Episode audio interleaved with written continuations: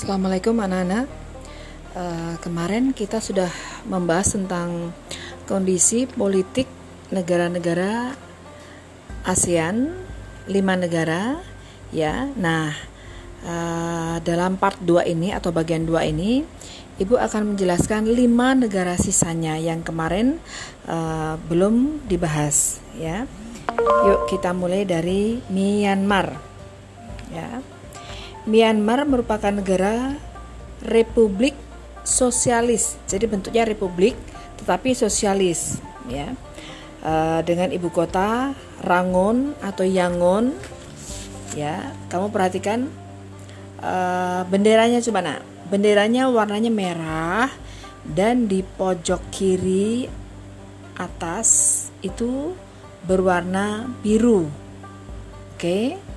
Nah, sambil kamu lihat atlasnya juga di mana ya letak Myanmar? Coba kamu tengok. Ya. Sudah ketemu? Sudah. Ya. Jadi sambil kamu lihat bukunya, sambil kamu lihat atlasnya juga. Dan kamu sambil dengarkan podcast Ibu sambil kamu hafalkan juga. Ya. Uh, Myanmar dikepalai oleh seorang presiden tetapi kepala pemerintahnya adalah seorang perdana menteri. Oke, okay? uh, eh, tidak banyak yang terlalu uh, bisa dibahas di sini ya. Uh, di Myanmar ini mata uangnya kiat dan merupakan negara bekas jajahan Inggris. Untuk kondisi politiknya sementara hanya itu saja. Ya. Oke, sekarang kita ke negara Vietnam. Vietnam. Vietnam Vietnam ini merupakan negara yang sangat subur karena di situ ada yang namanya delta Sungai Merah. Dan di sepanjang pinggir Sungai Mekong itu merupakan tanah yang sangat subur. Sehingga Vietnam ini dikenal sebagai negara agraris di mana sebagian besar penduduknya adalah bertani atau mencari uh, bermata pencarian sebagai petani. Ibu kota Hanoi, kepala negaranya seorang presiden, kepala pemerintahannya seorang perdana menteri. Oke, buka lembar selanjutnya. Ya, yuk kita tengok. Uh, lagu kebangsaannya ini sangat terkenal ya. Forward Soldier dan mata uangnya dong. Nah, ini kalau zaman dulu uh, lagu kebangsaan dan mata uang ini sering sekali keluar dalam uh, ujian nasional. Jadi kalian hafalkan ya. Yuk kita tengok yuk dalam uh, atlas kalian. Di mana sih letak Vietnam itu? Ya, tengok, memanjang dia. Memanjang sepanjang pantai. Sudah ketemu sayang ya? Nah, lihat. Vietnam. Benderanya merah, tetapi tengahnya ada bintang berwarna kuning. Simpel sekali ya. Nah, ini kamu hafalkan benderanya juga. Nah, kita sekarang ke negara Kamboja atau Kampuchea. Oke. Dengan ibu kotanya Phnom Penh. Kepala negaranya adalah seorang raja dan uh, kepala pemerintahnya adalah seorang perdana menteri. Oke. Kemudian uh, penduduknya kebanyakan adalah penduduk suku Khmer. Oke, mata uangnya real. Nah, ada yang menarik di uh, Kamboja ini ya. Uh, dulu Kamboja itu sering sering sekali mengalami konflik. Baik itu konflik uh, antar suku ya uh, di dalam negeri itu sendiri sampai harus melibatkan negara-negara uh, apa luar untuk ikut menyelesaikan konfliknya. Di antaranya Indonesia.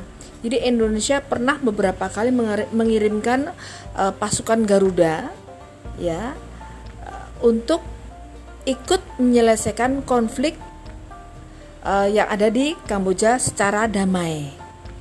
Oke? Okay?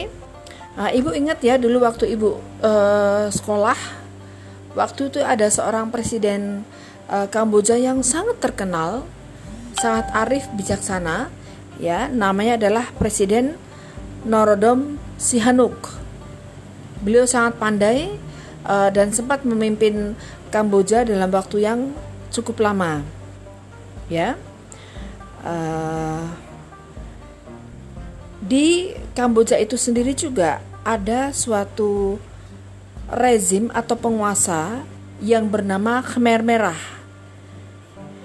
Rezim Khmer Merah ini sangat-sangat terkenal kekejamannya dan kebrutalannya.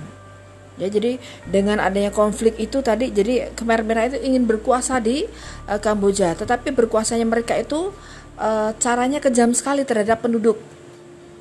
Ya, sehingga uh, akibat dari kekejaman itu uh, 2 juta orang tewas ya tewasnya itu uh, karena dibunuh kemudian uh, menderita sakit penyakit karena tidak terurus dan banyak sekali juga yang mati karena kelaparan.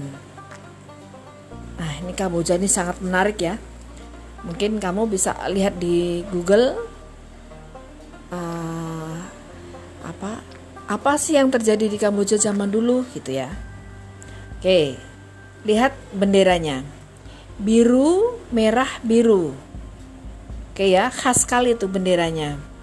Dan kamu tengok lagi di atlas, di sebelah mana tuh Kamboja? Nah, diapit oleh negara apa? Ya. Oke, yuk next kita ke negara Laos. Uh, sama dengan Vietnam, Laos ini juga merupakan pemerintah uh, dengan ideologi komunis. Ya. Uh, ibu kotanya Vientiane, kepala negaranya adalah seorang presiden Pemerintahan dijalankan oleh Perdana Menteri, bentuk pemerintahannya republik. Lagu kebangsaannya juga sangat terkenal ini ya, Peng Sat Lau dengan mata uangnya Kip. Kip. Ya. E, sambil kamu tengok di atlas, di sebelah mana sih Laos? Coba kamu lihat. Laos itu dikelilingi oleh negara-negara e, tetangga. Ya, coba tidak punya pantai. Bayangkan, berarti orang sana kalau tidak punya uang tidak bisa urus paspor, jadi nggak bakal bisa lihat pantai. Karena dia harus ke luar negeri dulu, berarti kan harus punya apa? Paspor dulu kan? Visa dulu untuk bikin uh, apa untuk bisa ke luar negeri hanya sekedar ingin melihat pantai. Nah, kita bersyukur nih di Indonesia ya. Ibu yakin setiap uh, anak di uh, setiap anak di kelas ini pasti pernah ke pantai, minimal ke Anyar. Ya, jadi bisa melihat apa keindahan e, pantai itu seperti apa saja. Nah, orang Laos itu tidak seperti kita, ya. Oke, kita ke negara terakhir dari anggota ASEAN yaitu Filipina. Filipina ini menyendiri ya. Coba lihat. Ya, merupakan negara kepulauan jadi di ASEAN itu ada ada tiga negara kepulauan yaitu Indonesia, Filipina, dan Singapura. Negara kepulauan itu artinya apa? Negara yang terdiri dari banyak pulau. Uniknya di Filipina ini banyak sekali pulau yang tidak dihuni dan didominasi oleh dua pulau yang sangat besar yaitu Pulau Luzon dan Pulau Mindanao. Nah, ya, ibu kotanya Manila. Bentuknya republik, bentuk negaranya republik. Kepala negaranya presiden, kepala pemerintahnya juga presiden. Nah, bahasa yang sangat terkenal di Filipina, adalah bahasa Tagalog.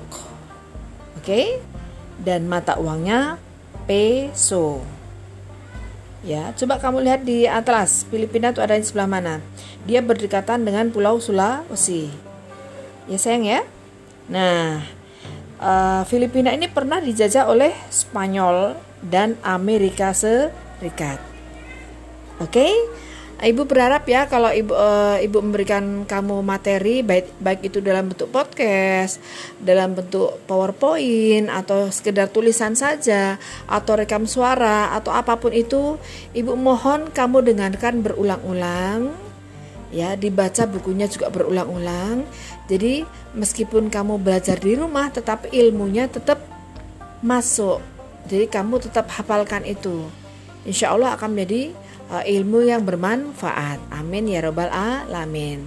Oke, sekian dulu ya mengenai kondisi politik negara-negara Asia Tenggara. See you.